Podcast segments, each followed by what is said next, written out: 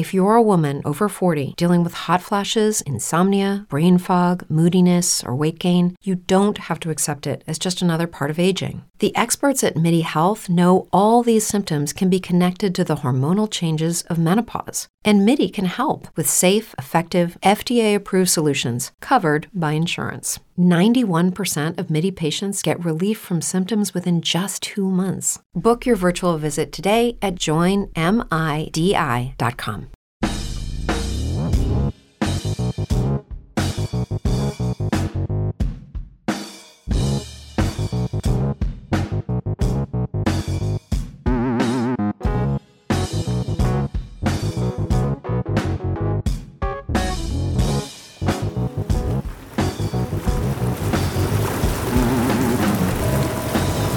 Welcome to the Padres Hot Tub, everybody. Craig Elsten, Chris Reed, Raphie Cantor. Even when they don't hear the music, they do dorky dances.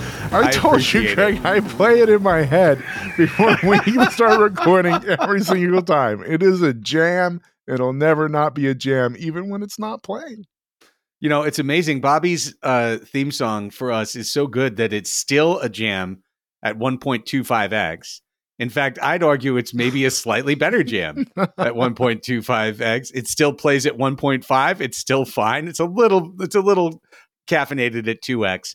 Um, but however you enjoy the podcast, if you are listening, um, you know, we thank you for being here. And if you're watching us on YouTube and you heard it at, at 1x, I guess you can speed up YouTube videos too. I, I, I you thi- sure can. Okay, well, I'm going to Yeah. start doing that now too, because I, I always get freaked out when I hear it back at regular speed now, because I'm just um, I'm I'm a one two five guy. That's that's just where I am. I, I I I pep it up a little bit and I get get through the work a little bit faster. Um, Love it. so what whatever. I also speed- should note for our YouTube commentators that want me to turn off my camera. Never gonna do it. This is what I do for money. I've been doing this for money for a decade. This face, it's never changing. Appreciate that. Um, all right, we're going to talk about pitching uh, in the bulk of the episode, and we're going to try and uh, put some numbers up and figure out if we can solve an equation to allow the Padres to finish next season. In other words, can we conjure up enough innings uh, for the San Diego Padres starting rotation? Uh, we have potentially some breaking news, some bombshell news um, from Mr. Reed. Uh, we'll sort through that. Uh, we we need to sort through some fallout from Bob Melvin as well, and we'll do that up top. But first, uh, some quick housekeeping. Uh, again, if you haven't checked us out on YouTube, please do uh, like and subscribe. If you're watching this video, please like it. Uh, please subscribe. Uh, we definitely appreciate that. Approaching a thousand followers, continue to grow. Uh, big ups to Rafe uh, for the latest Pods Above replacement video Mhm. on the most unclutched team ever. Uh, great, great video. Uh, super well done. You've gotten a lot of ups for it, but uh, that came out after the last full show. So we teased it last time, but absolutely worth the watch uh, if you haven't gone back uh, to see that. Uh, please do. Please check it out. And when you're there, give it a like, give it a subscribe, share it to your friends, so on and so forth. Uh, that's how the algorithm finds its rhythm. We had another fun thing for our patrons last week, being that it's the off season and we don't have Padres teams uh, to do watch parties for and have Tevin ruin them. Uh, we instead did a movie watch party uh, this past week, uh, and Tevin didn't ruin it at all. Uh, he didn't actually participate, so who knows? Maybe he would have been jumping in telling us that actually Cameron Crowe is terrible at things for reasons and whatnot, and the 14 year contract he signed uh, was was a huge mistake. Um, I don't know, but what we did instead uh, was we talked about uh, Cameron Crowe's 1989 film "Say Anything." We all watched it together. We clicked play, and then we put up the watch party. That's one uh, episode down, even on the free feed. Uh, I mention it not only because we had a lot of fun, but because our patrons are going to have a chance in the next week to pick our next movie uh, that we will do. Uh, you know, the first one was definitely, I think, struck because of the whole situation of me having watched it so much and not you guys not having watched it. Um, but uh, we're going to have the patrons pick on the next flick. So how can you be part of our fun? Patreon.com slash Padres Hot Tub. If you do enjoy this show and you're a free patron, consider supporting the show by becoming a Patreon member, patreon.com slash Padres Hot Tub. I'll just throw it out there. Patrons uh, had the opportunity to go to the U.S. women's national team this weekend because a couple tickets dropped in my lap and I dropped them in the Discord's lap and said, hey, who wants to go? First come, first serve. Boom. It was a $5 patron who picked those up. Padre Poppy went, sat in the 100 section, sat in some great seats uh, to check out uh, U.S. women's team thumping uh, Colombia yesterday, 3 nothing. So, uh, hey, things happen. Padre tickets come all the time. All the fun, different things we have, all the different benefits. Check them out. Find out for yourself. Patreon.com slash Padres Hot Tub. Membership can be as low as five bucks a month. It's a bargain. Okay. Uh, we did two episodes last week essentially on Bob Melvin leaving. So there's a lot of ground that we've covered that I definitely don't want to repeat and recover. Since those episodes came out, some reporting came out from our Padres reporters, Kevin Acee and Dennis Lin, uh, much of which I would describe as the Padres front office trying to put their spin on things and make sure that if you're going to be out there ripping everybody, to know, hey, Bob wasn't all he was cracked up to be. There might have been some problems here with old Bob. And if you knew more, you might not be as excited uh, at us, and you you might be more thinking that we did the right thing. Uh, I shared some of those uh, clips with you guys in our Discord, uh, and just kind of going through it real quick because then I I had a couple people, one in particular, but you know you know how t- X is, especially more than Twitter. Twitter was bad, X is worse. Um, and so people just like, no, Bob Melvin is just the worst manager. You don't you don't understand. Bob Melvin is the was was a terrible manager who had a terrible relationship with the front office, and we should be thrilled that he's gone. He just couldn't work here. And the thing that was pushed at me was the reduced version of Bob Melvin denied analytics to his team. He would be offered analytics and he would not let the information get to his team. He would not let the analytics people talk to the players. He would not allow it. He was denying them, denying them the information that they needed to win games, the stuff that we were yelling about in the season at the beginning, in the middle, and the end, sure. and everywhere in between. Saying why don't why aren't they better prepared? Yep. Why don't they do they have all the info? Are are are they the worst analytics department? So Kevin Acee put out a couple of three different articles. Dennis Lin did a a mailbag where he went through some things. Um, I'm just going to kind of go through this real quick. Uh, the first two are Acee, The second one is Lin. Okay. Um, Acee. Members of the front office have expressed frustration at what they perceive as Melvin often balking at their input. This pushback, people involved contend, has only increased as the tensions between Melvin and Preller have escalated. This was from a piece written the week before they let him go. Or the one, you know, like he did the big thing solving the AJ Melvin rift. Um, Melvin, for 10 plus seasons, managed the A's, one of MLB's most analytics driven organizations, and was able to coexist with a stringent front office. The difference here, people familiar with the back and forth between the parties said, could largely be in the type of information Melvin receives. Um, again, Acee. By the end of 22 and throughout 23, there was a perception among those in baseball operations that Melvin did not want input. Those people felt there was at times no collaboration, virtually no collaboration between the manager and certain members of his staff and those in player evaluation and analytics. Some close to Melvin indicated at the time there was a difference of opinion on the value of the input being provided. Okay, so from those two before I get to the Lin part of this, and then a, another thing from the outside that I thought might help unlock it.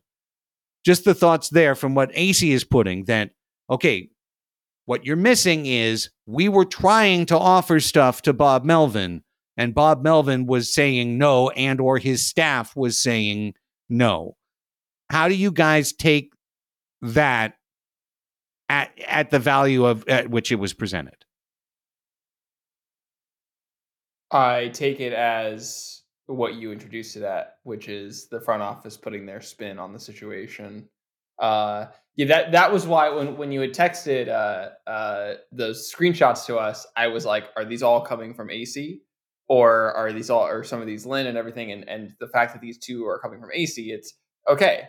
This is Acee the mouthpiece again. You know what I mean? We, we've seen many different iterations of Kevin this year, uh, and I will continue to shout out his newsletter. It's fan- fantastic in season stuff.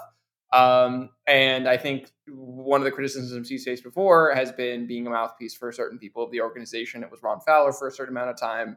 Um, and then, you know, it has shifted and morphed. And now it's the front office that are giving him his spin. And of course, he's going to report what is being, you know, being told to him. Um, I don't put a ton of stock into the this narrative that's being spun of like if you only knew if you only knew uh, because I don't think that that was any reporting that we had gotten from Melvin, who had a, a, serious track record as a manager before this, that he was uncollaborative or unwilling to to to, to work with front offices. So um, I, I also think uh, uh again, like they're going to benefit a lot from this narrative being out there. So I'm always going to take it with a much bigger grain of salt. So uh, no, I don't put a lot of stock into it. Uh, we're going to talk a lot about spin and basically all the screenshots you shared have like uh, agendas behind them that are are opaque and hard to get at. It comes down to the reporting that we've heard all along that these dudes didn't like each other or like styles, um, habits, work habits, work life balance habits. And that that's what I think it comes down to. So the finger pointing that has existed for the last half of the season and coming out of Bob Melvin's departure, like it all just feels like noise. And I I don't want to get too into it. I, I want that I want that noise to go away, and uh, I'm hoping that I would like to see uh, it not exist at all because it's not the first time. We've heard about Padres players having problems uh, adopting analytics. A certain first baseman, famously, you know, uh, whether through stubbornness or bad information, refused to do it. Um, so it's not a it's not a new story in Padres land that analytics isn't being used to the best uh, uh that the team could use it. I want to go back to the the second Acee into the second half of it because I think it, it's more getting to the heart of the matter and also to what you're speaking about, Chris. Um, and I'm just quoting from Acee's piece one more time. Uh, Preller runs on input and collaboration. His desire for information is seemingly insatiable. He surrounds himself with advisors, and they're liable to talk all hours of the day. It's not all that rare for someone to get a text or call from Preller at 3 a.m. and then again at 6:30 a.m. The topic of conversation may be a trade that's about to happen or could happen, or about a certain player's need to work on one thing or another.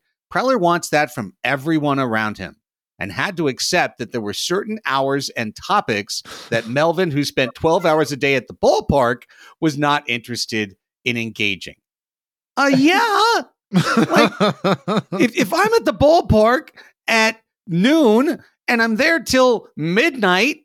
And then I get home and I've finally gone to bed. And then my boss is pinging me at three and it's six again. Like, and, and meanwhile, Preller's just like, this motherfucker's left me on red for six hours.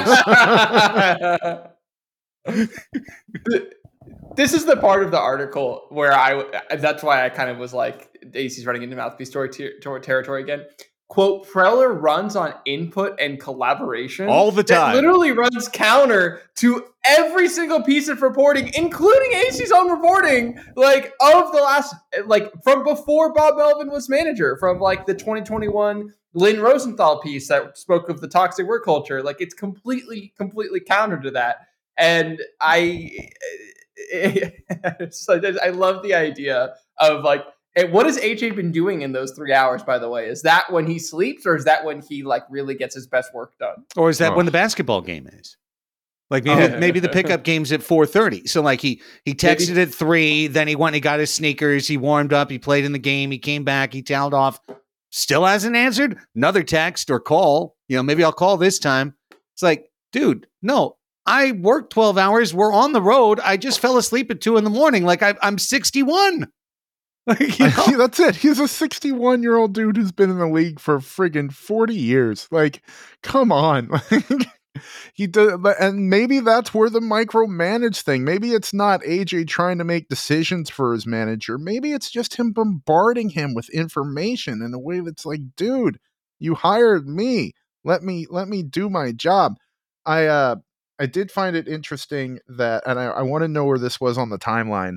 Uh, AJ Preller famously threw Kevin Acee under the bus in the past couple weeks. Right. He said and he was not credible.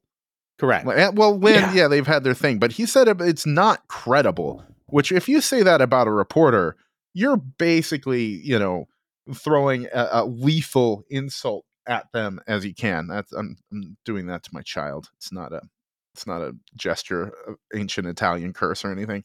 Um, uh, like that's the worst thing you can say about a reporter is that he's not credible. That, yeah. that strikes to the heart of his job. That's like saying AJ Preller doesn't know what a good swing looks like. You know. Um, so I, I, I did listen to Hot Lava this past week uh, for the first time in quite a while, and Acee brought that up, said that he called him out on that. So we'll see if the tone of the reporting changes over the coming off season. It's the tone of the press conference that uh, AJ took certainly seemed to be different than what we have seen in the past. And that that goes to the next thing we're going to look at in the bottom right screenshot, Craig. I don't, yeah. I don't wanna... well, so okay, now I just want to contrast this, and this isn't necessarily a, a, a kill Acee segment, although there's going to be a piece I'm going to kill him on a little bit later. Um, this is like this is his reporting but it does surely seem like maybe his reaction wasn't to get a little bit tougher. Maybe his reaction was to get six or seven quotes from you know what was the guy what was trump's uh, fake press john barron or whatever you know oh yeah was john barron yeah. to call hey yeah no yeah no actually here's the here's the real scoop yeah no yeah no um like so it seemed to go the other way uh, Dennis, in his last mailbag, the first, the very first thing at the top is a big question mark on Preller's credibility. That's the first question asked and answered in the mailbag was like, does AJ Preller even have credibility? And the answer was kind of like, well, doesn't really look good right now. You know, like, and, and basically lays out all of the, he said that all of this was BS and then look what happened. So, yeah, not a great look yeah. for you, AJ Preller. so, you know, it was a little victory lap for Dennis.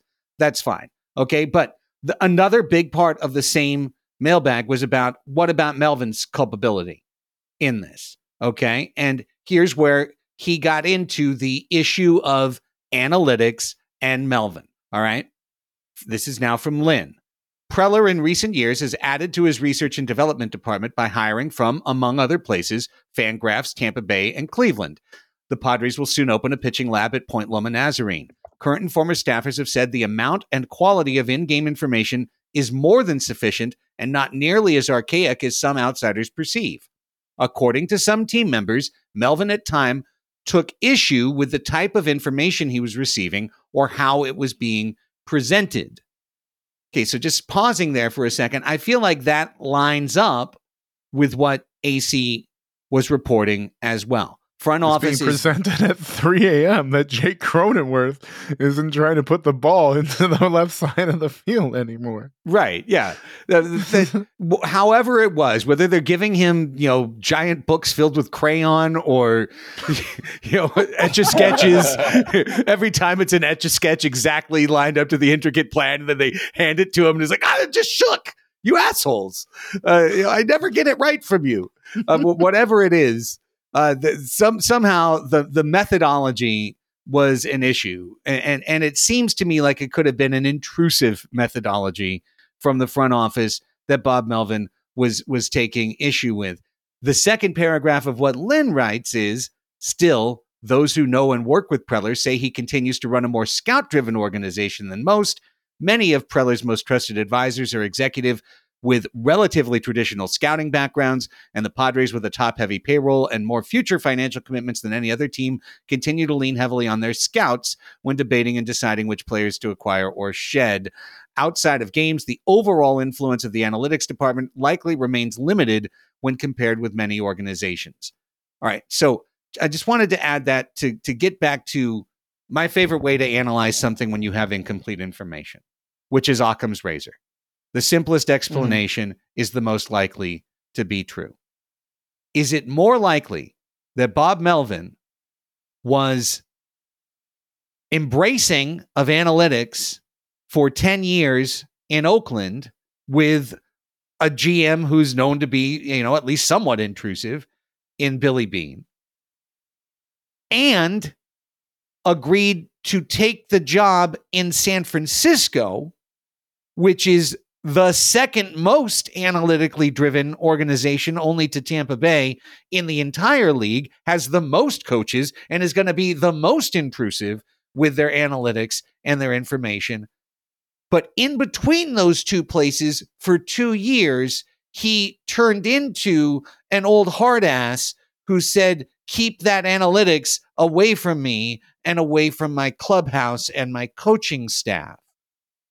Does is that more likely or is it more likely that he actually embraces analytics and wants it, but wants it done in a functional and coherent way, which occurred somehow in Oakland and is likely to occur in San Francisco, which is what he's running to and what he's running away from is the guy who's texting him at 3 when he gets into the hotel room at 1:30 after he's been at the after he didn't get anything from him for 12 hours while he was at the ballpark. Like which is the more likely of the two scenarios? I'll let you, the viewer slash listener, decide.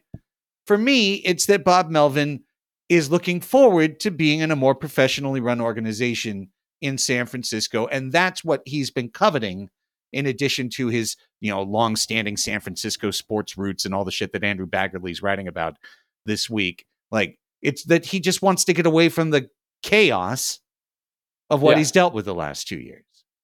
Yeah, uh, uh, you know, again, to, to, further emphasize the point that you're making, Craig, Farhan Zaidi is descended from the Billy Beane, I guess not coaching tree, GM tree, like whatever you want to say. Like it's the same school of philosophy that was happening in Oakland. That's where they met, for God's sake. So, I mean, I uh, yeah, again, we'll let the viewer decide. I have a theory that I want to get to, but uh, Craig, you had pulled some quotes from Joe Maddon, which I think will speak to what I want to say, uh, which I think goes dives into this uh, dynamic between manager and front office that I want to explore. Precisely, and hey, you know, video folks on the YouTube, maybe I, I assume you're seeing all these quotes as well. So, um, so this is from Ken Rosenthal. He, uh, no, pardon, pardon, Jason Stark he did an interview with Joe Maddon on a, the Athletic that ran like four days ago. Joe Maddon, who since leaving the Angels hasn't had another baseball job, but he wrote a book uh, in which, after he wrote it, everyone's like, "Well, he's never going to work in baseball again." And now Joe Maddon would like to tell you that yes, he'd like to work in baseball again, um, in some capacity, but he'd like to do it like his way. And in particular, one of the areas that Joe Maddon had a big issue with was communication of analytics and analytically driven information from the front office to the team. All right. Now, he has since said like he wants to work for an organization that understands kind of the right way to do this. And here's how he talked about it. Okay, these are these are Joe Maddon's quotes now. He said, "At the end of the day, and he's talking about his coaching staff. You're in charge of the hitters, meaning his hitting coach. This dude is in charge of the pitchers, the pitching coach. This guy's got defense. So if you have anything to say about any of those things, you go to the department head and let him bring it to the player. And I want that done earlier in the day. I want fewer people in the clubhouse. I want the clubhouse to be the player's domain. And yes, I want all kinds of input, but I want nobody in my office an hour before the game. I don't want that. I don't think that's appropriate because I've got to get my stuff together. Now, if in fact you don't want the manager to get his stuff together and you want to tell the manager what his stuff is, that's a different story. And I can't work under those circumstances. I want your input. I want collaboration. I want all the intel you want to give me. I want all that. And I promise you, I'm going to ask a lot of questions. I am. So he's talking about a world where, yeah, there's all this information, but instead of it going through the chain of command and the hitting coach being looped in and then the hitting coach presenting to the player so that the player has the trust of the hitting coach, it's the hitting coach is telling the player something. Now the analytics guy is walking on the field telling the players something. Now they go back and there's a brief in their locker that's telling them something, and it's too many cooks in the kitchen. And hey, look, I mean, I can respect that as a point of view. I mean, Joe Maddon may be antiquated in a lot of things, but I kind of feel like when I read this, Raphie, it felt like an unlock to me of what might have been part of the heart of the Melvin Preller concern. Like, here's another guy kind of cut from the same cloth, Maddon and Melvin, who both were considered innovative skippers pr- the previous decade and are arguing about not the information, but the way the information is starting to take over the process of coaching a team. It's all part of the larger trend in baseball of the dwindling importance of the manager. You know, I think that it's been universally recognized over the, the last 20 years that we just don't look at managers the same way as we did because of all of the information that we have.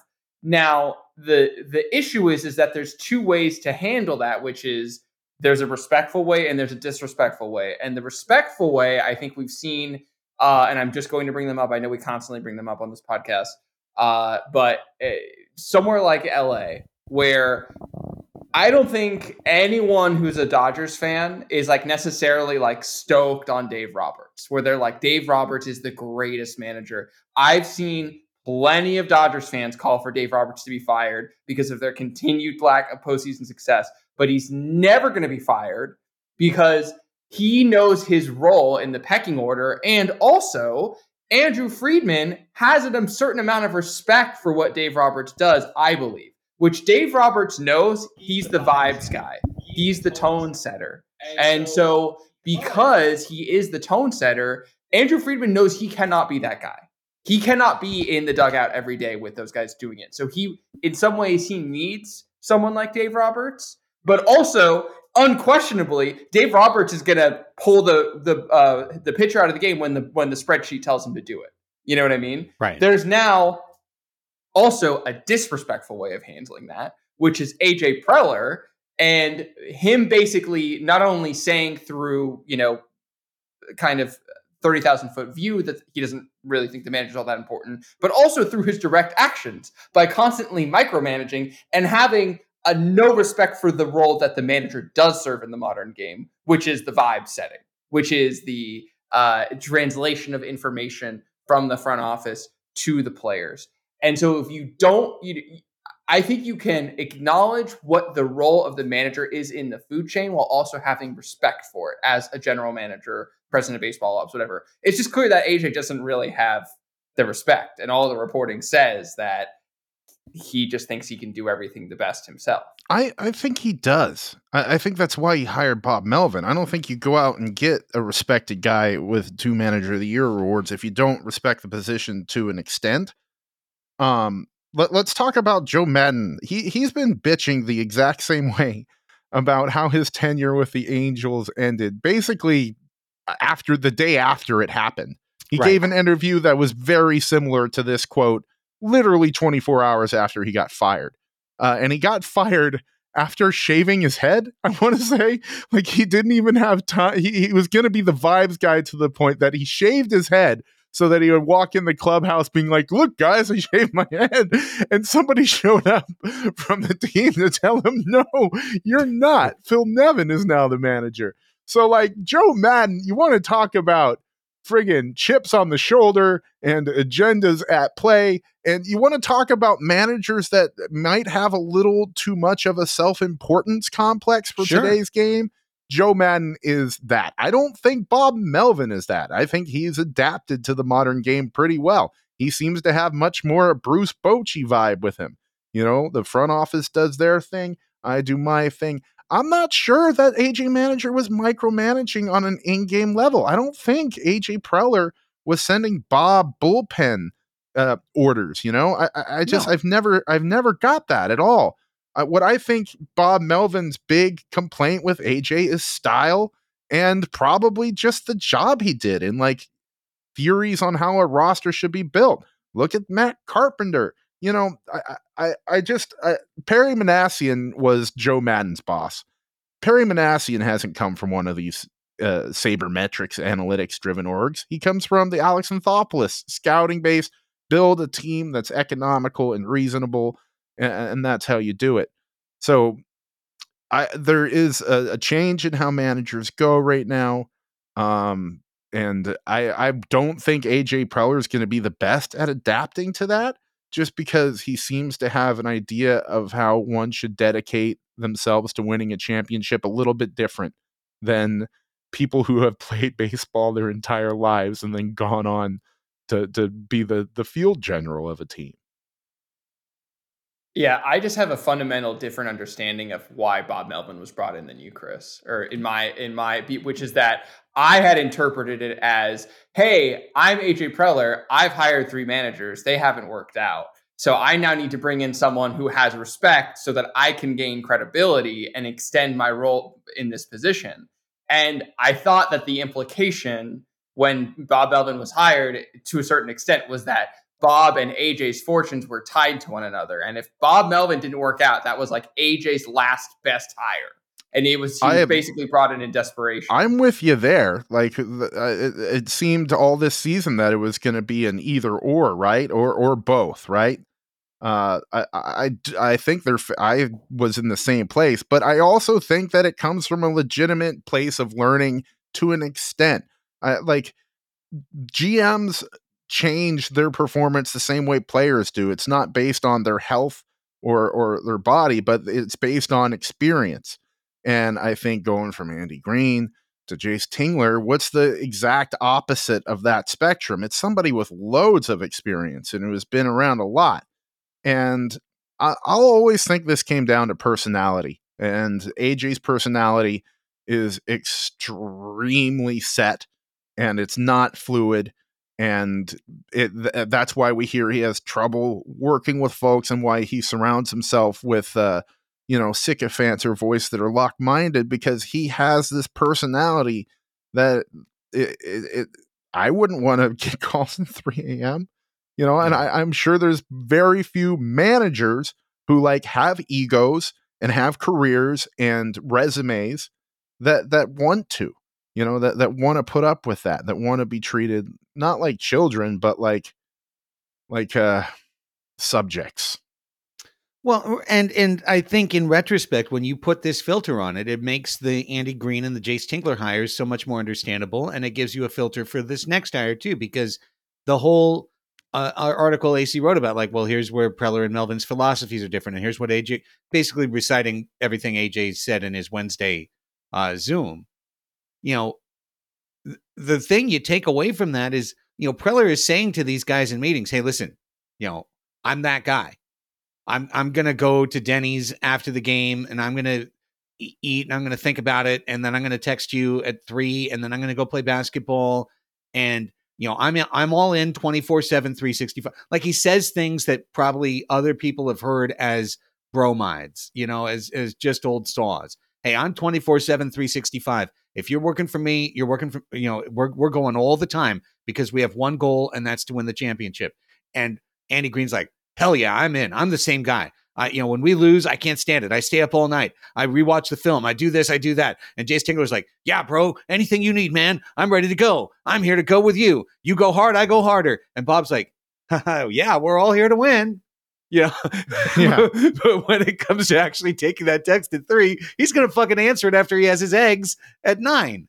You oatmeal. know, he has and, oatmeal, Craig. Or, or maybe oatmeal, when he gets back to the what's that? He has oatmeal with raisins or yeah, pecans. He's not eating cholesterol laden eggs. Come on, that's smart. Yeah, long season. You're right. His, when AJ's he's having, having his oatmeal with a friggin' Monster Energy drink. so, I mean, I, I see that as very understandable and also very scary because I think Ryan Flaherty's going to tell him to F off, frankly. Mike Shildt might be at the point where he just wants a job so bad that he's like, cool, man, whatever you want. You know, it seems like he's played the politics game to get rehired pretty well. And if he gets rehired, I think we're all going to rally around Mike Shildt, to be very honest with you, and and hope that he's kind of like a a, a Walmart Showalter. You know, and really, that- that might be our betraying Jesus, is getting behind Mike Shildt. I've already felt myself starting to get there. You know, he's a manager of the year. I mean, he turned around a team that was ugly and had up front office dysfunction. And since he's left that team, that dysfunction has just come right back. So maybe, maybe. The the part where I betray Jesus uh, in terms of Mike Shildt is there's some narrative that was out there about how he really wants to be a baseball lifer, like that's how what he's into, and they noted that he's like unmarried and like he just like he just wants to just like which is a weird thing. Like I don't even have a wife. That's how much I love baseball. You know, like I'm married to the game. I'm married to the hustle. Um, but also it goes back to what Tevin was talking about. Uh, you know, whenever we had our last group therapy, which wa- was like essentially, um, shouldn't you want someone who is on that same wavelength, just like you were talking about with Andy Green, like to be managing the team? Like, and so if if if this guy's like it's AJ and Mike Shildt, it's just two confirmed bachelors just running running the Padres. It's like we don't we don't have time for anything else. We're just gonna be in the basement playing OOTP, figuring it out together. Maybe that is the best thing for the team. I don't know. I don't know, man. You just creep me out with the two confirmed bachelors because I'm like, yeah, they're both running. Where where else are they running? Uh, Where are they? Maybe Him they're running. Yeah, maybe that's how they've been yeah, so exactly. close. Maybe that's his wingman. Yeah. You know what's with old Shilty by his side? That's, that's where AJ's. I think there's some good fan fiction we could be writing. That's this is where act, the money actually is. All right. Monty, Yeah. can you please get on this for us? Yes. Which particular clubs on the road? I think Preller walks in with an NDA. He just he just walks into the club with NDAs and starts handing them out. Like, yeah, no, you're gonna sign this before we go into the platinum room. Um, okay, All right. last bit before we get to the uh before we get get to what's supposed to be the bulk of it. But I, I I'm sorry. I just I absolutely have to. Um there was a story in the UT uh since our last show about the report that was out there somewhere, I forget, that the Yankees and the I think it was in the Post or something. It was in some some New York outlet that the Yankees and the Padres at some point had a prelim- preliminary trade discussion about Juan Soto. When we don't know. For what we don't know. Uh, you know, Lin in his piece said, you know, like GMs never spoke. So, what Steinbrenner and Seidler get together a long time ago? uh, well, like what's going on? Um, so Acee writes this piece, and then like in the middle of the piece, at the bottom of a paragraph, he just drops, just drops a little nuggy. So now quoting again from Acee. Foremost, the Padres plan to trim at least $50 million from their payroll, which could involve their moving left fielder Juan Soto. A report out of New York on Wednesday said the Padres and Yankees have had preliminary discussions about Soto. A Padres source said the sides have not talked this offseason. Two different sources said previously the Yankees were among the teams that expressed interest in Soto before the trade deadline. And it was fairly common knowledge within the organization that Melvin favored trading Soto. Ugh. What, what, what? Can I? Add, I want to add a little bit of context that I heard on his podcast. Kevin Acee said that he is very uh, clinical and deliberate about when he releases information. Like he Oh, wants yeah. to time it to the point where it's you know it's pertinent because he doesn't want it to be all about him. You know he doesn't want to be the story. So he'll hold on to some information and not report it when maybe other people want to win the press conference. What the Why? actual what So- what? So I literally uh, treat this as uh, the way how Padres Twitter started that Pete Alonso supports ISIS. Like that is like the level of credibility which I give this to because it's literally again this isn't an article. I, I believe it's the same article talk that the front office quotes are in, right, Craig? It's from the same piece. Or it could have been the second one. I'm not sure. I, okay, okay. I think it was a different one. I think it was a different one. Regardless, all the same writer, all in the same week. It's it's it's literally someone in the front office saying like, "What's the Juan thing we could say that would turn Padres fans against Bob Melvin the most?" Right. Oh, that he wanted to trade one. He wanted to trade his best player, the only guy who like I think gave a shit at certain points of the season when Ha-Seong Kim was maybe okay. And then let's you know? go on. Let's go ahead and play the game of like that means there's an agenda behind it, but what are you trying to accomplish? By planting this information? Are you saying, well, now we're not trading Bob Soto, uh, Juan Soto because the the loudest voice uh, advocating that is now out of the organization? So now we definitely don't want to, or is this kind of like even the guy that we've left wanted to do? I do not understand uh, if Kevin Acee is so deliberate about when he releases information. Why this is here. It blows my friggin' mind. I can't even begin to speculate on it. I have to dig into the micro of this. Okay. So I'm going to start with the fact that this sentence starts with the word and. I was I was taught in high school you never start a sentence with the word and. That's the like the wrong thing to do. That that's conversational, but that is not proper written English.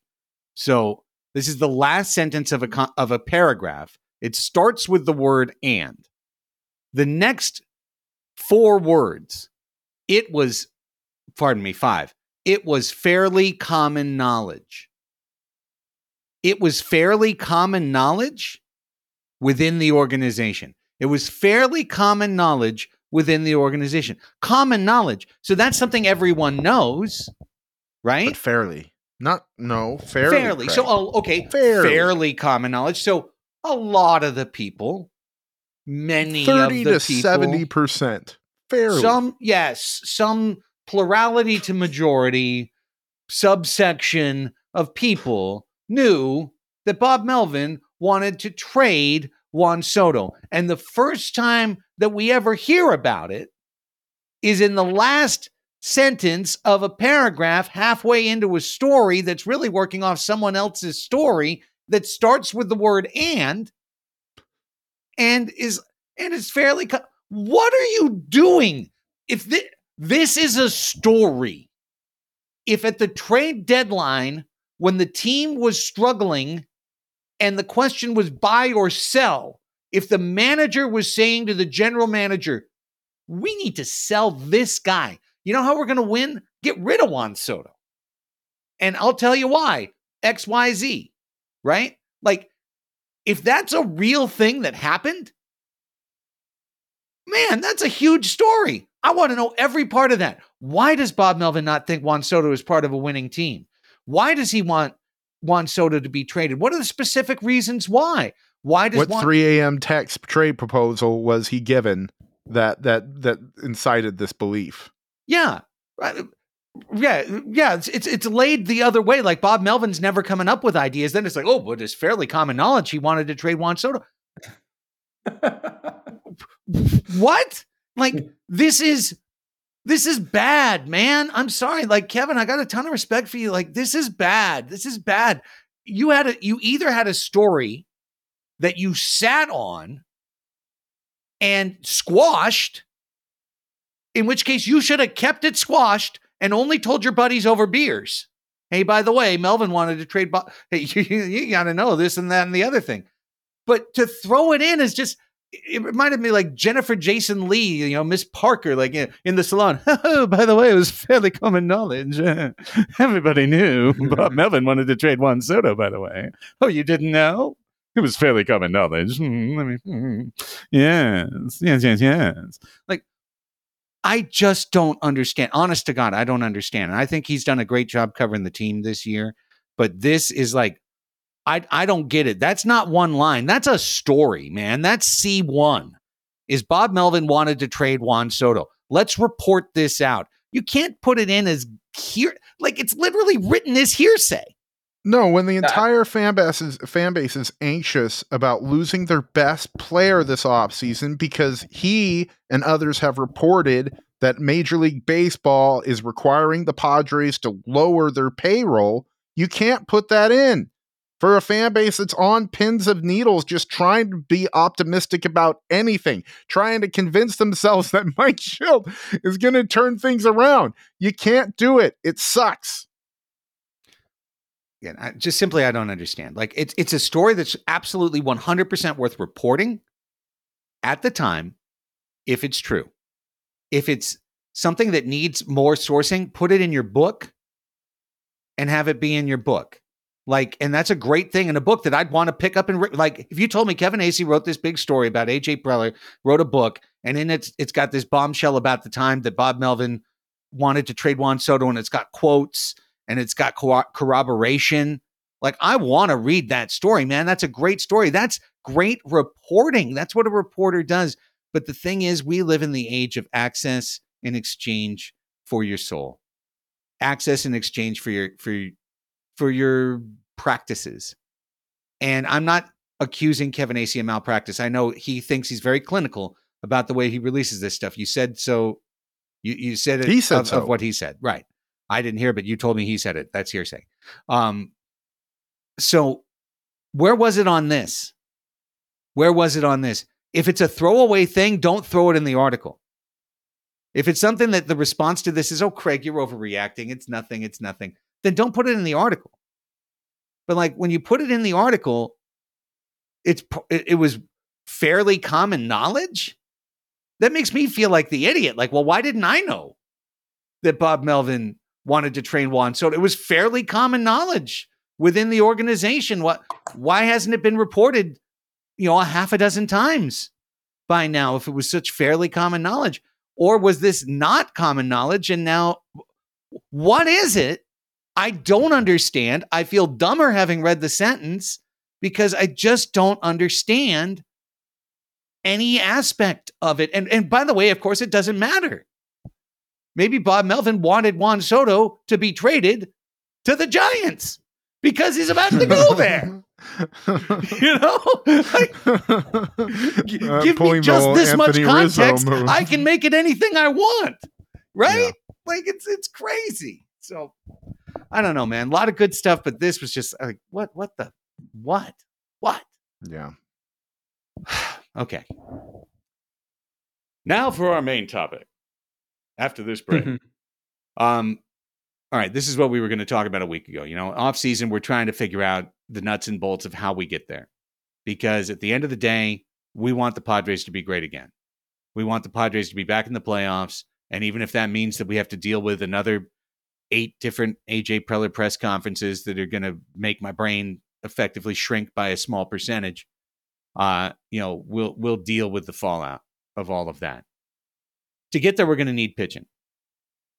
And uh, guys, you know, one of the things about last season that I feel like is the ultimate waste is that AJ Preller put together a pitching staff that was by and large up to the task, and in particular, a starting rotation that the starters, the the planned pitchers in the rotation, were up to the task. Blake Snell won the Cy Young. Well, he's gonna win the Cy Young. Had you know the best year of his career or the second best year of his career, depending on how you want to look at it. Uh, Yu Darvish was a little down. Joe Musgrove was in and out, but Michael Wacha gave you just what you wanted, and Seth Lugo gave you way more than you could have possibly expected. And in the end, the Padres were, uh, I'm, I'm right, T- Rafe, aren't I, a top 10 team when it came to the rotation? five. I thought they were top five or top Yeah, they- three. Uh, according to Fangraphs, they are uh, they were the fourth most valuable rotation according to F4. Um, if you you want to just do it based on FIP, they were the sixth best starting rotation. Um, from a pure ERA standpoint, they did have the literally the lowest ERA by a considerable margin of any starting rotation, a 3.69 ERA as a starting pitching staff. Um, and they were incredibly good at limiting home runs. I mean, that was a big part of why they did it. They were the second lowest uh, home runs per nine, home runs per nine at 1.14. And um, listen, uh, this isn't going to be a surprise. to Anyone who watched Blake Snell pitch this season, uh, they did walk a decent amount of guys. Um, but really, it was Blake Snell who did like all of the walking because Blake Snell had a 4.95 walks per nine ratio. And the second highest after him was Michael Wacha at 2.88. so um, when when I say that the Padres, you know, were the ninth worst in terms of walking guys as a starting staff, It's like just Snell. it's it's really it's just Blake Snell. Everyone else was was uh, good to to very good. Um, you know, they they struck out guys. They were not they were ninth in K per nine. Like again, it's like ev- all of the metrics are fantastic. They they left the most guys on base percentage wise. Um, when you have that big of a sample, yes, some of that comes down to luck, but a lot of that comes down to having a good defense behind you, uh, generating a good amount of ground balls, a lot of other factors. But um, th- you know, any way you cut it, they were a good starting pitching staff, truly. Okay, so here's the thing. Uh, that added up to 82 wins because one of the least clutch teams in history. And offensive dysfunction and Watch our YouTube channel on Raphie's breakdown of the least clutch team in history. absolutely. Uh, so now here's the problem. You got to find a way. You don't have to recreate exactly that. You don't have to be fourth best, number one ERA, blah blah blah. But you've got to match the innings. You you've got to match the workload, and you're going to have to do that in a situation where heading out the door for sure, Blake Snell. I mean, I say for sure, for mostly sure, Blake For sure. Snell, Seth Lugo. I'll say it. Yeah, Yeah. you don't have to. You don't have to add a caveat there. He's gone.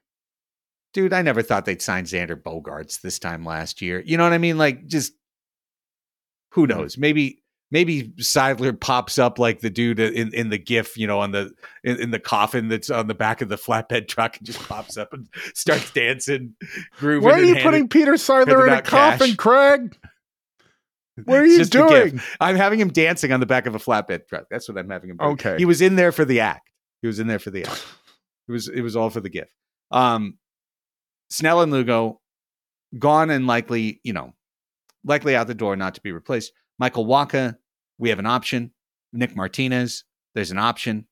Both of those options are a little bit dicey. I think we've discussed in past episodes that we've come to the around to the to like Wacha, like probably okay to pick up that option, and Nick Martinez probably should be okay with his eight million dollar player option. Um, if if the Padres decline, uh, but who knows? Okay, that's that's a lot. That's a lot. Snell and Lugo were one two on the team in innings pitched, were they not? Right, 326 combined, 180 for Blake, 146 for Seth. uh, Mr. Yep. Reed. I was asking Raphie the question. Just kidding. I'm kidding. I'm kidding. You were that kid in, in class, though, huh? What kid? The one that Pop had popping things up to the- say occasionally? Yes. Um, the number three is is Wacha. He he could be out the door as well. If it- Dar- Darvish had Darvish. a couple more innings. okay, Wacha, so you're right but- there, but Darvish they're and in Wacha. the same range. yeah. Yeah. You're, And the- you're the teacher that was drinking vodka out of his coffee mug. I was. I came with a guitar, but the guitar had a, a, a bit of fireball in it. hey kids, today we're gonna play a video. and then we're gonna play it again. Yeah. Tell me the differences. Never. Um, right. Okay. So we got to figure out how to get from here to there. And there are two players that we know will be on the San Diego Padres next year. That's you, Dar- That's it. That's it. Everyone else, no, for for this for this rotation. We we know Tatis will be there, and if he can give us 120 strong, Then we are in great shape. He could. I mean, if we have an Ohtani in our mix, let's do it. Um, so let's start, Rafe, with Yu Darvish. Wh- Where he was, obviously, last year, some injury issues. 2021, some injury issues for Yu Darvish. 2020, 2022, completely healthy. 2020 doesn't count. It was a mini season. So, what does it look like just statistically in terms of what we should be realistically expecting from Yu Darvish, in 2024? So um, I did this for Darvish, Musgrove, and Wacha. So I'll I'll get to them in order. Um, but I basically just took their innings counts from uh, from their careers. Uh, I took out 2020 uh, for obvious reasons because that'll fuck up the sample. And uh, for Darvish, I also took out 2015 because he didn't pitch. He was recovering from Tommy John, and I didn't want to just have a giant zero in there. So you know, sue me. It's our show. We're gonna do it this way. Um, so 10 seasons that are non non TJ, non 2020 seasons for Yu Darvish, in Major League Baseball. He's put up an average of 155 innings uh, in those seasons. And uh, the standard deviation on his totals uh, is 52 innings. It's quite high um, because in 2018 he only put up 40 innings. In 2016 he only put up 100 innings, and then this season he only put up 136. Um, so uh, basically, the low end, uh, you know, one standard deviation on either side. Uh, the low end of a reasonable outcome for Yu Darvish is a, is a 103 inning season. Uh, the high end would be 207 innings. That would be the second most he's thrown in his career. Um, so uh, you know that's kind of the range we're in. That's a that's a huge range. Uh, when we get to Musgrove and, and Wacha, it won't be that big. Uh, but I Darvish for me is is the biggest unknown. Like he's the not only because the data says he's the biggest unknown, he has the biggest range, but also because he could be totally healthy by spring training and we can be great, or he could like literally need elbow surgery and be out the entire year. So um Is it, isn't he having elbow surgery? He he had uh but, but I think very, very minor. Like I, am talking more something more significant. Yeah, yeah, he's yeah. Gonna, he's not he's not scheduled to miss time, is what yeah. I'm is what I'm saying now. He could soon, you know, we could soon find out that he could be scheduled to miss time. So um Darvish is for sure the biggest question mark for me going forward he's also the one guy that you have to have.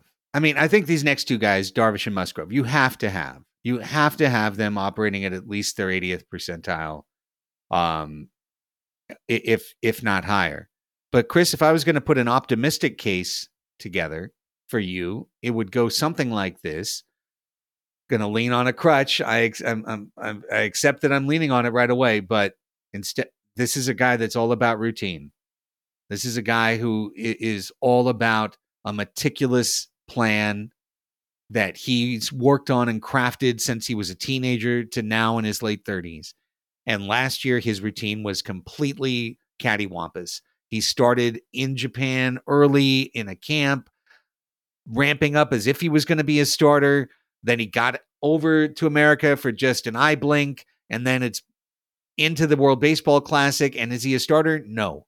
He gets his first outing that would be kind of the equivalent of a regular first outing in spring training. Everything else is out of the bullpen.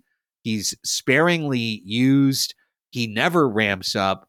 Then he has to take a little time to ramp up before the start of the season. He took like what, four or five days or whatever. And then he came into the rotation, and maybe he was never quite exactly right. Like he found his rhythm at one point in the year, then he's lost it somewhere in there he gets a little bit hurt. It reminds me of, of, of 2021. Like if this guy stays healthy, he's still really, really good. He's still creative. He's still he's a physical presence. You know, that's one thing about Yu Darvish. Like he is a huge man. He is a, a real physical specimen. He's not as breakdownable as someone else. That's not a, a word. He, he's not as fragile as someone else.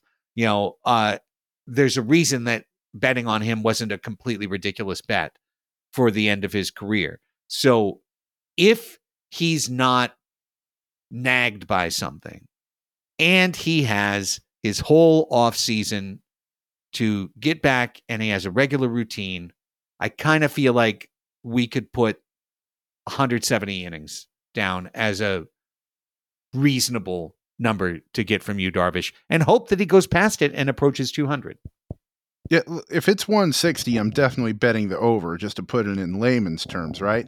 And like you alluded to, there's lots of reasons to kind of write off 2023, uh, especially when it comes to his innings total, as just being a little bit uh, anomalous and, and, outside of what you should expect uh, for you. Uh, you know, with the reasons you mentioned, World Baseball Classic not getting starting uh, position locked in and his normal preparation, nowhere near a normal spring training. And also, you, you and you said it, Craig, uh, Mr. Darvish uh, is a meticulous uh, routine guy. Pitch clock. First time in his career he's ever had to deal with that. So there are a lot of factors that would lead me to dismiss 2023 as what you would expect uh, from him going forward. Uh, his his resume is robust. He has a track record that the Padres felt was uh, sufficient enough to make the long term investment. I cheerleaded the long term investment. I think he's a great guy to have around. And yeah, man, 170. Yeah, Yu's going to do that as long as we hear good news about this elbow. I am going to take the counter position and just Mm. say only for the sack, the sake of, as people have noted, pitchers don't uh, they don't have an aging curve. They tend to fall off a cliff at some point, and I don't. I, I what I will say is I don't think that that's what's happening to Yu Darvish, right now. That he's falling off the cliff right now. I would just say that uh, as someone who is currently 37 years old and is going to be turning 38 in August of, of 2024, um, we're not going to just see a magical resurgence, I think, of, of anything that we've seen before. I think we're going to start seeing that decline until one day, probably in 2026 or 2027, he falls off the cliff. Uh, and then, which by the way, the Padres will still be paying uh, for his extension at that point. Uh, so I, I think if 160 is the line, I think that he'll. If I were betting, I'd say he'd go just under that. Hmm. Um, maybe like 150, like high, when mid 150s, high 150s, um, as my most probable outcome. Just because I think that this uh, injury is so unknown, and we're so obfuscated by uh, you know the Padres c- clinically being incapable of telling the truth when it comes to injuries. Raphie, this was a big boy frame conversation. I'm sorry, but uh, I can relate more to you in this regard, and my shoulders are falling off. uh, okay, so somewhere in there, all right, 150 to 170 innings is what we think we can either conservatively to liberally expect from Yu Darvish, with a chance, of course, for him to either get injured and give you nothing, which we can always say about anyone, or because he is Yu Darvish, for him to push for another classical year.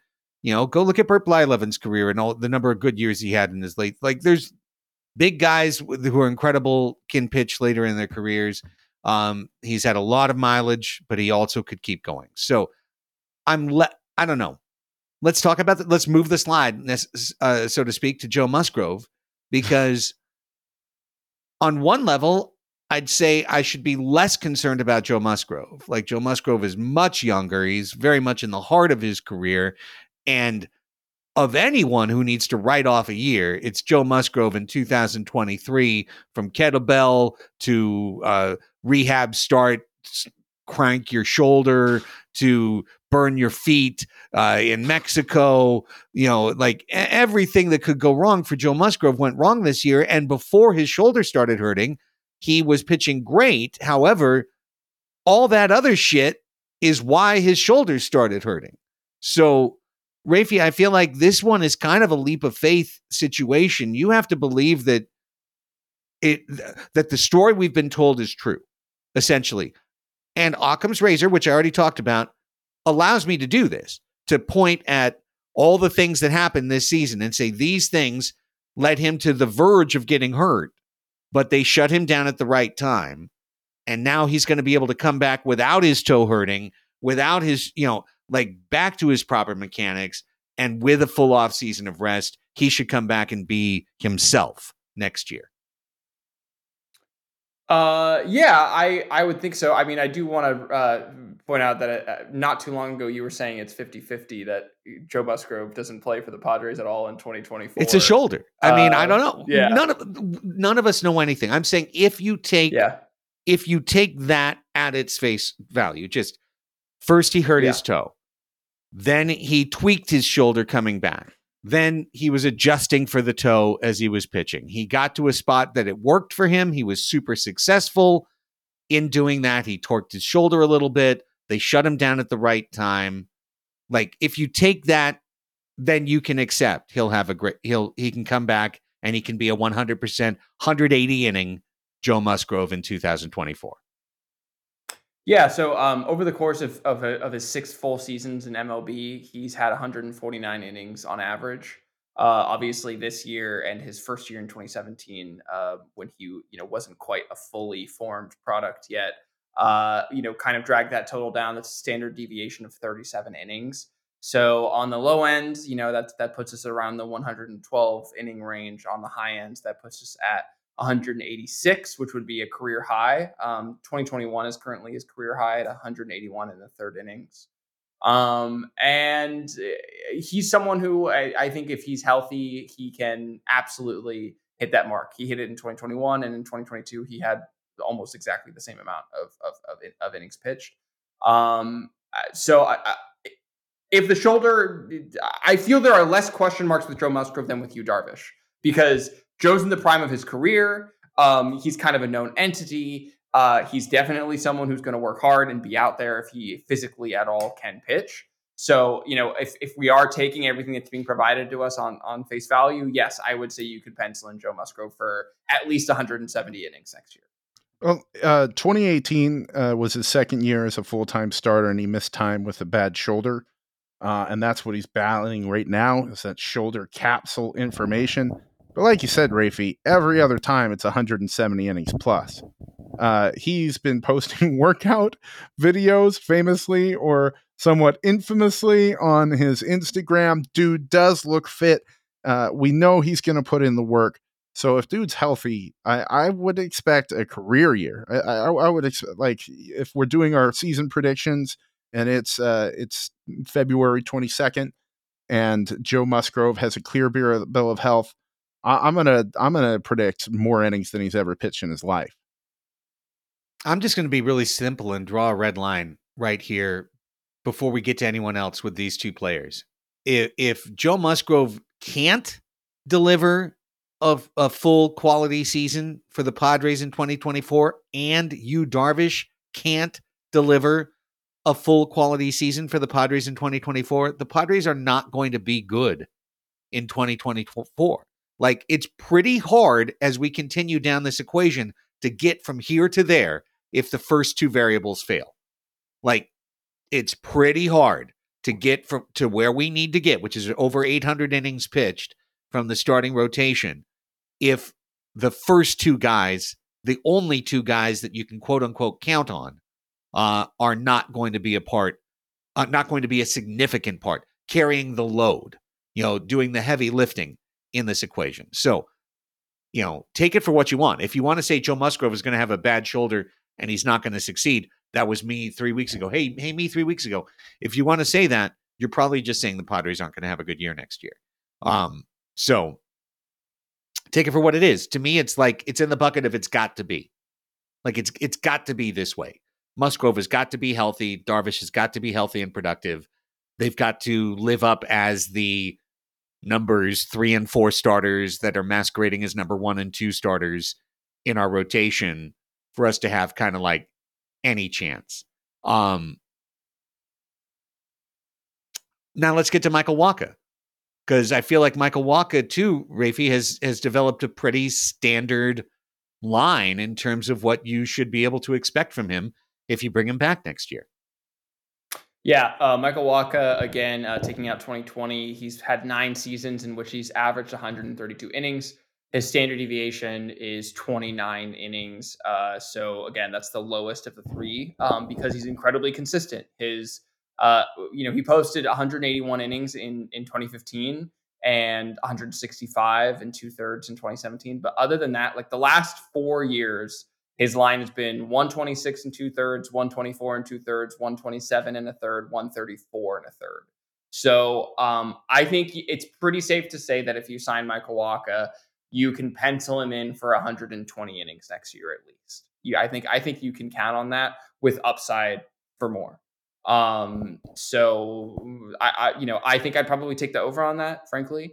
Um, you know, not by much though. You know, his his uh, if you go uh, one standard deviation in either direction, his low end is 103 and his high end is 161. So it's it's it's not very likely that he's going to push more than 160 innings. So uh, if you get a buck 40 out of him, that's awesome. But you know, 120 is my kind of line.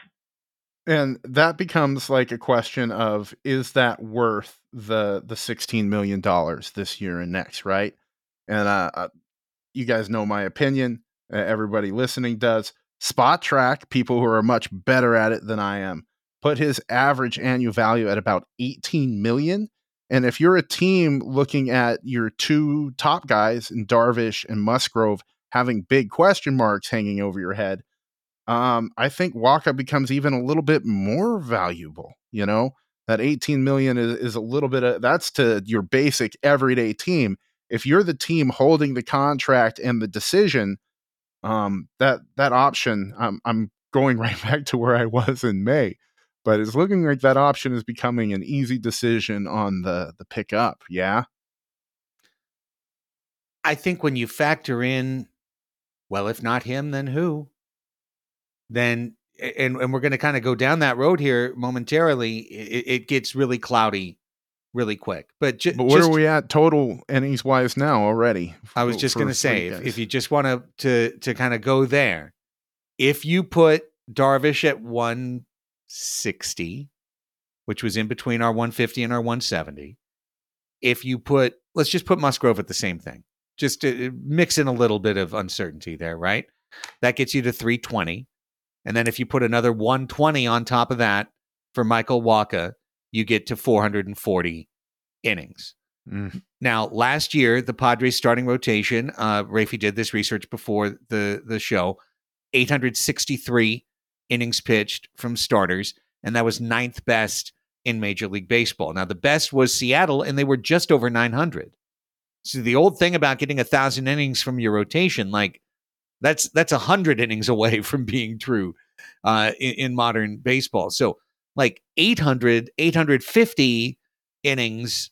You know, I think it was like 830 was the average. I, I think it was. I got to go back to it. 832, I think was the average. Yeah, 830, uh, 832. Yeah. So anything around there, 850, 830, that's a, a normal starting rotation. That's not destroying your bullpen in the modern game. Given two guys that we put in a bucket of, well, we're kind of effed if they don't do it. And one guy we're, we're just kind of giving him his normal mark. We're at 440. So, you know, we're halfway to 850. We've got two spots left in the rotation. so we better sign Phil and Joe Niekro. Come on down. 240 innings each, and we've I mean, solved the problem. Could probably pitch still, right? He's still he's still there. Well, it I, I think you have to look at it this way. Eh, your four spot has to go to a back end workhorse, and your five spot is some combination of Waldron, Avila, like any of the other guys that are kind of simmering in AAA. I mean, I don't know, Jake Groome. Like, I, I know we're just kind of throwing shit at the wall here, but like, A, you're not going to have the money to bring someone else in based on all the reporting that we've heard so far. And B, I don't really think that you have another choice other than having some of these guys kind of simmer up from El Paso. I'll just go ahead and say they are fucked if that's their five. Like that needs to be their six option. Uh, you know, and I know the payroll limitations as good as anyone. Uh, the our our wonderkin GM has been known to make some exceptional trades in the offseason uh for starting pitching. So that is going to be the key. The like that number five spot cannot be Matt Waldron, Jay Groome, and Pedro Avila on a rotation. Like maybe one of them picking up that fifth spot, but I, the, we're in the same boat, man. They need two starters, just like they did last year. Well, we've skipped a guy. We skipped Nick Martinez. Oh, I'm um, so sorry. Yeah. So, so Nick Martinez last year gave the Padres what 100 innings and that yeah, and like 44 as a starter. Yeah. Okay. So gave them a lot of bulk relief and then at the end of the year and the very beginning of the year gave them some starting rotation time. 16 million for the next 2 years is a lot for Nick Martinez. But at the same time the Padres need his innings. And it's a difficult situation to say that the right path is to play hardball with Nick Martinez, poker face him, say that you're not going to pick up the team option, count on him not to get a better offer or not to feel spurned by the team option not being picked up after he was such a team player each of the last two years, you know, vaulting back and forth from the bullpen and the starting rotation. Count on some other organization not giving him a three year deal as a guaranteed starter to come in, that he's going to pick up that player option.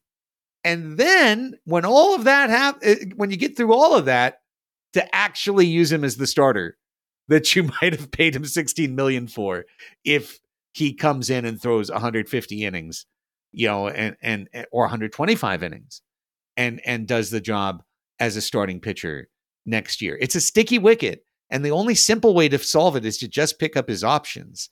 And that's a little more than we want to spend on Nick Martinez. It also makes you have to put him in the starting rotation. Well, it's way more because his player option is eight million, right? Right. And isn't the Yeah. the team option 16. sixteen? Team option's the same as Wacha. Same as Yeah, Wacha. We're, we're not. We're not gonna. We're not gonna give that to him. And by the way, Nick Nick Martinez, even dating back to his run with the Rangers before he spent significant time in Japan, his highest innings he ever threw was 140 and a third in a season, and he wasn't good. Like, Yeah. in, you know, I mean, you had to go to Japan. I mean, he just he wasn't good. Um, so you know, the last uh, two seasons with the Padres, he's thrown 106 and a third and 110 and a third. I think even if he everything goes his way and he comes in and he's a starter and he's healthy and he doesn't miss time, I think it's not realistic to expect more than 130 from him. Sure. Like and to, to count on that because it, it- you know that would be the most he's thrown in almost a decade. You know, so I Let me, let me just know. do it. Let me just do a, a devil's uh, advocate type thing, or just it, it sprung into my head. When we say Nick Martinez for two years, thirty-two million, I'm like, wait, I would offer Seth Lugo two years and thirty-two million dollars as a free agent to to come back to my team. But now let's say that I did that, and then I did sign Seth Lugo to a two-year, thirty-two million dollar deal. Wouldn't we be arguing that his likely starting pitching uh, starting pitching innings load would be around 130 because he got to a high number last year and the the likelihood of him taking an injury next year would be high enough that we'd have to bake that into the projection and so we'd probably park him at a number not higher than what he had thrown before so Sure. like, if when- not when you- lower. right so when you go down that road then martinez almost starts to make a little bit more sense uh in terms of the in-house close to us financially certain available options. Um the question then becomes okay so let's be optimistic. We were, we were at 440 as a very reasonable number for three spots. Let's just say nick martinez exercises his player option is in the starting rotation and we'll give him 120 innings. To be fair again right? now we're at 560 right? Yep. we're at 560 how many innings can we possibly assign to waldron and avila next year 100 100 Yeah. combined Yeah. That's what Yeah, that's, what comes to my mind. Yes. That's a best case yeah, scenario. yes. Correct. I mean, 660 like That that's Yeah. that's Avila being a guy for uh March through June, you know. No, i i- wait. If they Yeah. each get 50 innings, that means that they both filled in at some point for six to eight Yeah. starts, right? I don't Like- I'm not I'm not positive Matt Waldron's gonna be able to to last. But yeah, we, we saw him Matt- do it, so let's say he can. Matt Waldron started uh, six times this year and threw 31 and two thirds innings, and Pedro Avila started also six times this year and threw 25 and two thirds innings. Oof. Okay. So, So, we're talking about uh, less than five innings a start. Well, So we should that's probably him ramp that having down been a to 80. reliever. You know, like he did have to Thi- come from this out is of just the as a starting pitcher. Right. This is just as a starting pitcher. Right. These stats. Well, I like where where has he been career wise as a like being a starter the whole year, like even to the minors? Who, Matt Like, has Waldron? he- He, can't he- have that. In the minors, they never let you pitch more than five these days. So, I, it, I mean, I, I feel like those numbers get artificially capped anyhow. It's not like the old days where they, you could throw 230 innings in the minor leagues. Um, Well, I got it. He's done 130 innings in the minors. Uh, you know, years and years ago. Uh, But uh, like that was when he was a built up full time starter, and it's been a minute Yeah. since he's had that. okay. So, So, at, yeah. Yeah, go ahead. Sorry, I was just going to say yeah. Avila. Avila has uh, in 2022 he started 24 games in El Paso. He threw 112 innings, and in uh, 2023 he started 15 games in El Paso and threw 55 and two thirds. So he's not. There's no length there. No. That includes yeah. The, the 55 and two thirds includes four relief appearances as well. Okay, I'm cutting 10 off of each guy. Let's give 40 innings to each guy. All right. Uh, so that brings us to 640. So, we're at 640. we're at 640 innings, still, And we, we, are 210 innings. from someone. 210 innings away from last year's starting rotation contribution. Okay, what have we just learned with this with this quick and dirty, you know, math equation on the back of a napkin? We've learned that you you, you can't do it with this group. Yeah. This need thi- two it's guys. you cannot get there with this group of guys. The Padres must go outside the organization in order to fulfill the starting rotation to get to a number that will allow them to compete in 2024. So that brings us to what can they afford to pick up in a trade?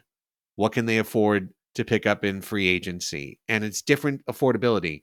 Free agency is fighting against debt reduction and you know a payroll that is already mostly committed. You know, that's the one thing when everyone goes, well, with a $200 million payroll, you should be able to compete. We're dealing with most of that payroll going to like six dudes and or, or seven.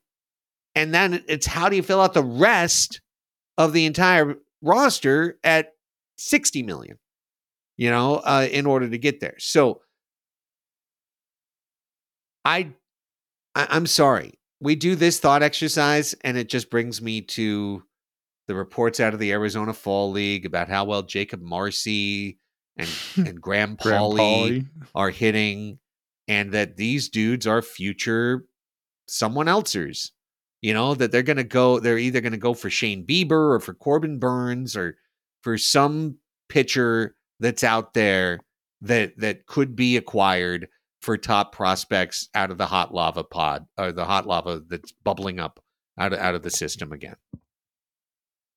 Yeah, like that's uh, the, the, the and you nailed it. Corbin Burnes is in his last year of ARB. That's what they're going to be targeting. Somebody who is not at a free market salary um, for top market prospects, and we're going to lose guys we don't want to uh, under this path. Is there another way to do it, Rafe? Yeah, there is. There's the nuclear option, which I don't want them to take because I think it makes the team worse. But it's that they trade Juan Soto. That that's going to get you multiple.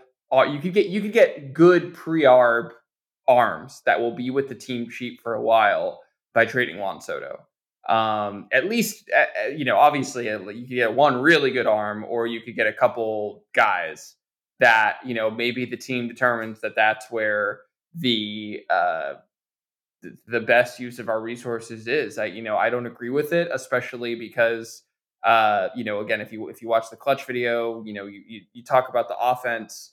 This is an offense that is going to be better next year. I I just I know it will be just by the fact that this was truly not you couldn't even say a first percentile. It was like a one you know 0.0001 percentile outcome for this offense this year. Uh, you know, historically unlucky and just by virtue of keeping the the offensive unit together, the team will be better next year in that respect. It's just basically how much uh, performance can you retain from the pitching staff that will allow you to, you know, that, that will be there to to take any hit basically of you know we're we're, we're going to get better on offense. I'm saying this poorly. We're going to get better on offense. How much worse can our pitching get?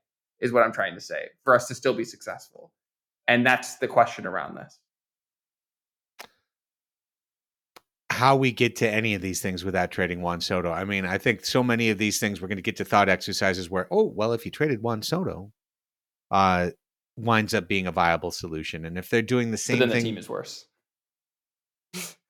the team's just worse. It's just a worse team. Like I just I I don't believe that you can make the 2024 team better and trade Juan Soto. Yes. I I just I do not see it at all. And so if the goal is to win in 2024, you have to keep Juan Soto. And so therefore you have to do what? Black magic to, to make the rotation work? No, Like, you you've got to like- gut your farm system that you've just built back up to trade for Juan Soto, or you have to spend money.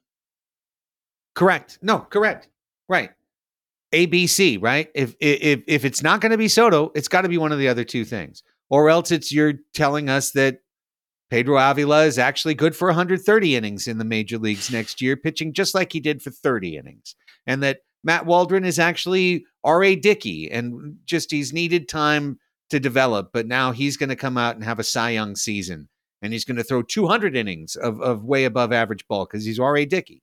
Like, it's ridiculous. Jay Groome is going to come out of nowhere and he's going to throw 112 innings for the team. Well, we need somebody to make up those Blake Snow walks, Craig. Yep. yeah. Or, you know, hey, I'll, I'll throw another thing out there non roster invitee.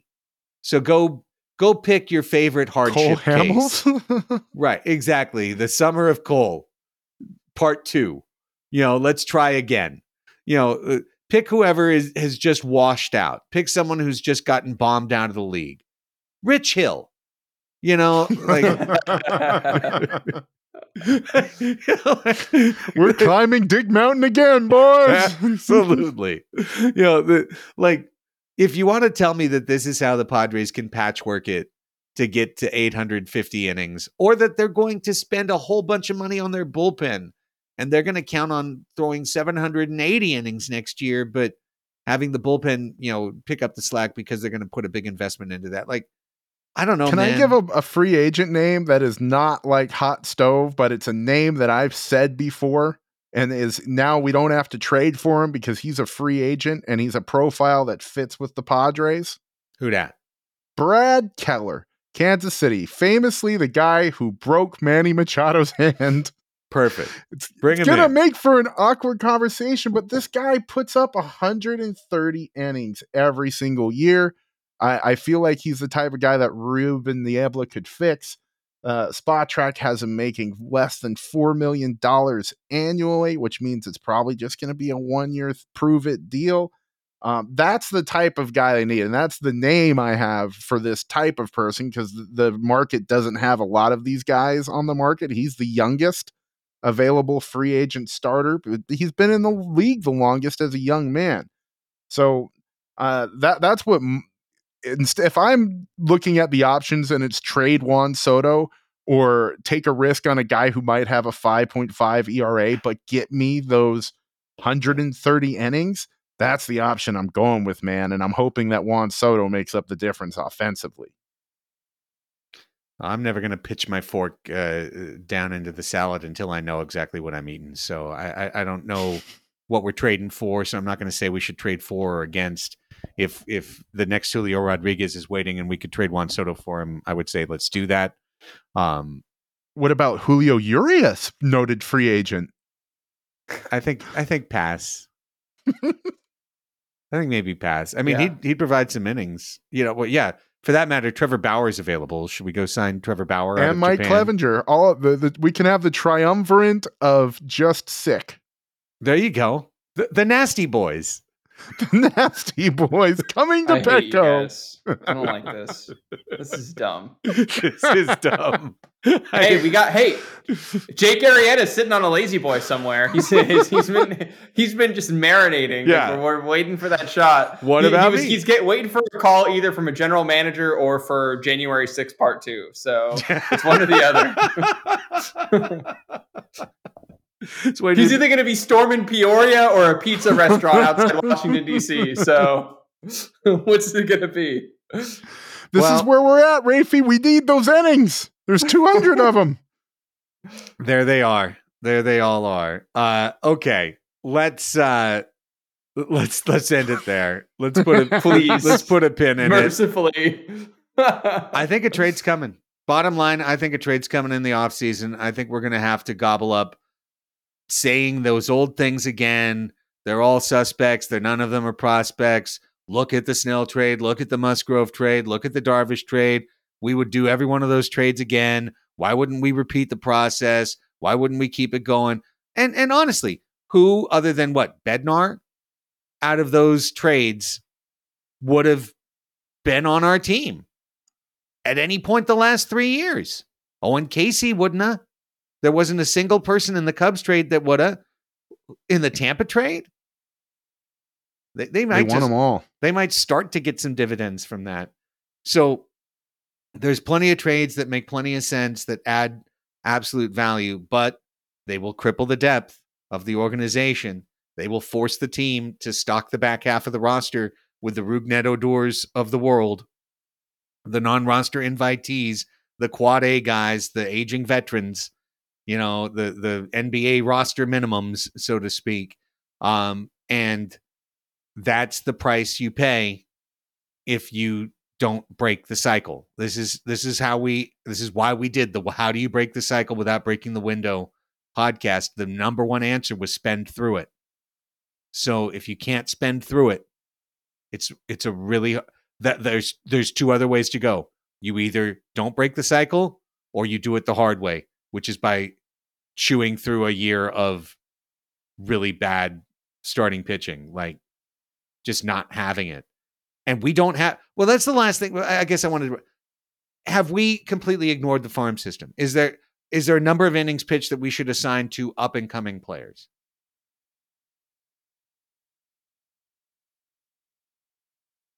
Uh, like I, I, I, I'm terrified by all of them because the guys that you want that that have the the stuff and, and the pedigree are too young.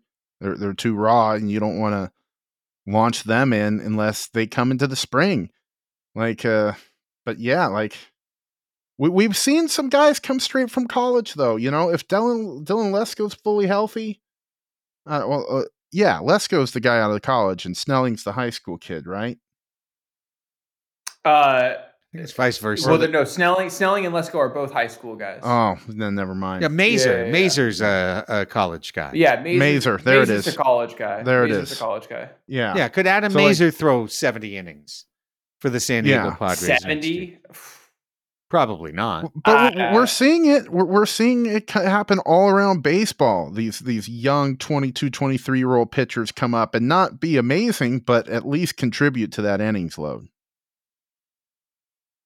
Yeah, I mean Adam Mazur only threw uh let's see how many innings he threw 58 plus 30. He threw 96 innings last year across two levels of baseball. So that would require him you know starting the year maybe in El Paso, which he's never performed at before, throwing, you know, a month there, performing well and then coming up and spending the rest of the team the you know bits and pieces of the team or the season with the team basically. Just never send anybody to El Paso. El Paso's horrible.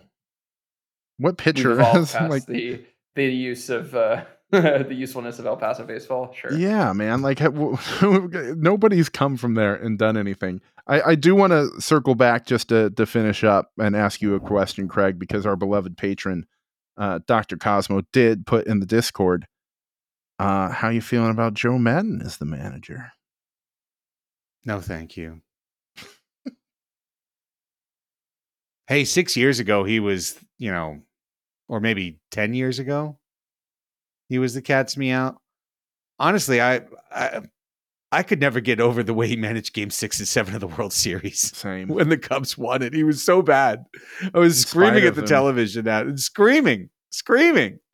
Um, the bunt, the Baez, bu- oh my god, just kill me now. So like, I feel like Joe Maddon's long jumped the shark. Bob Melvin was the guy I wanted for the veteran managerial archetype. Beyond that, Buck Showalter, because for one year he whips the whippersnappers into shape. And if there was one guy that would magically conjure 80 innings out of some random ass pitcher that I'd never heard of, it'd probably be a guy like that. Uh, but we're gonna get Mike Shildt, and we're gonna be, and we're all gonna love him, and we're gonna believe in him. We'll believe in the Shildt. We'll all have Shildt sandwiches, and we'll eat them with smiles on our faces. he's he's got a sandwich in St. Louis. It's one of the best delis. The Shildt sandwich. I did not know that. I, I will look it up. I just uh, made it up, but I'm sure out. it could Oh, be damn. true. Oh. Coming soon to Cheba Hut. oh man, to the cheese shop down in uh down in the La Jolla Cove, the Shildt sandwich. Who knows? Who knows? Okay. This has been Padres Hot Tub. We've gotten into some very bad things at the end, and we'll try and do better next time. Thank you to the seven of you who listened to the end of the show. I really appreciate that. bye bye now.